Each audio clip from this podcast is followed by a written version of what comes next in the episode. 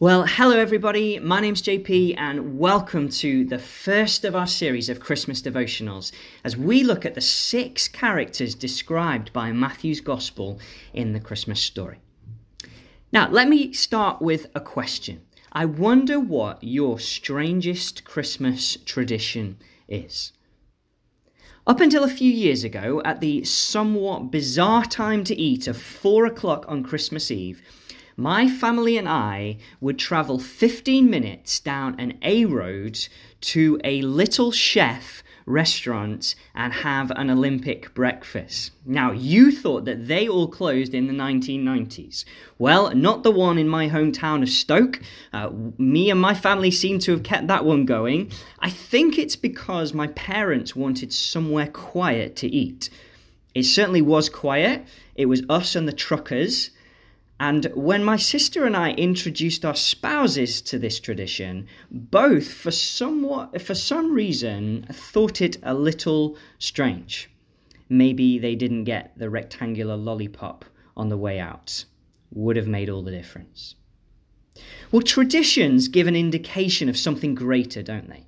They're all about memories. They're all about how much you enjoy the bigger festival of Christmas. They make little sense out of context you might be thinking that the little chef tradition makes little sense in context. But traditions are never forgotten, are they? They happen time and time again. And today we start by looking at God Himself, the one who, let's be honest, we sometimes have to fight to remember in the rush of the preparations and the traditions of the day. We know he's worthy of all our praise and having his rightful place as king over and above all these traditions we enjoy. So, how do we do that? How do we see God in the busyness of Christmas? Well, fortunately for us, this God, the triune God, Father, Son, and Holy Spirit, is all over the story. It's less of a nativity cast and who's playing what role, and more of a doxology, a worshipful description of the one who defines all things. In fact, Matthew chapters 1 and 2 describe him as the Jesus of history and the Christ of the genealogy. He's the Lord who saves, the Messiah long promised.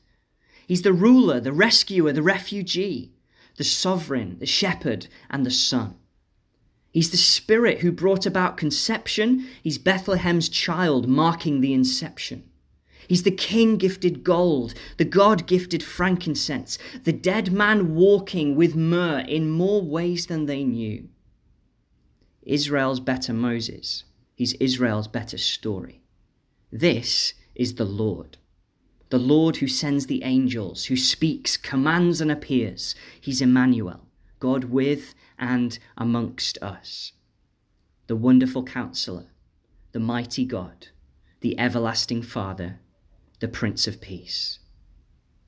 And worshipped yet targeted, he went and lived in the obscure town of Nazareth to fulfill all that had been foretold, knowing that one day he would save his people from their sins.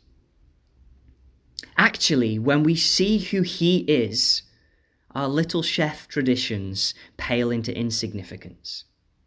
We get captivated and see Christmas differently when we're amazed at Him.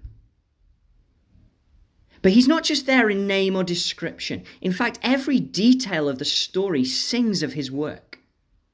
Its location in history speaks of a bigger story, His story into which we are now brought. The genealogy takes us up to the coming of Christ. It's the culmination of the incarnation. And it speaks of fulfillment of promises now realized, of the dawning of a new day. This story is about real people with real lives. It's about a pregnant mother, a nervous father, a deceptive king, and some intrigued stargazers.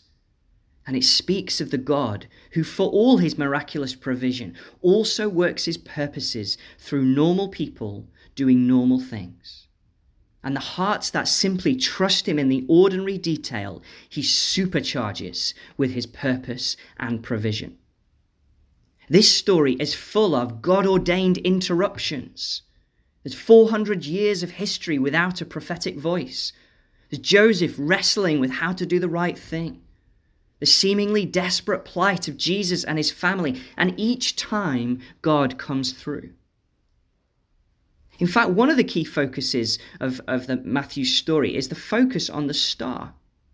Something that speaks of the light and life and power of the one who was also the baby holding it in place.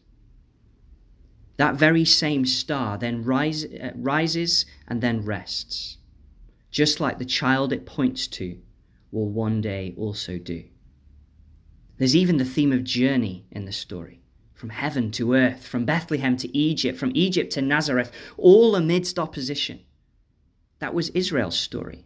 Jesus now relives. It's also our story as we pilgrim on to our final destination of eternity. So we see who God is in name and description. We see the way that the story points to him in action and detail. But lastly, when we look, we can even see this sense of wonder at who God is and what he's done, even in the festive details of our own Christmases. The magnificent lights that speak of his holiness and power. The decorations speak of his creativity and beauty. Yet, even the tinsel. The need to prepare and get the shopping done speaks of his anticipated return. The celebrations speak of the joy of his coming and all it accomplished. The rolling round of Christmas once again speaks of his ever present faithfulness. Even the songs and the carols, they tell of a much bigger story than our, than our own. The Christmas films, they base their story within the one big story of Christmas. And then, of course, there's the gifts that speak of the true gift, the giver of life, who from that Christmas moment has been with us in every situation. He's all over the story, all over our story, because truly it's His story. And when we seek and see Him, we're captivated and enabled to enjoy an even better celebration. I wonder where you'll see him in the detail in the next few weeks. Thanks so much for listening. Merry Christmas.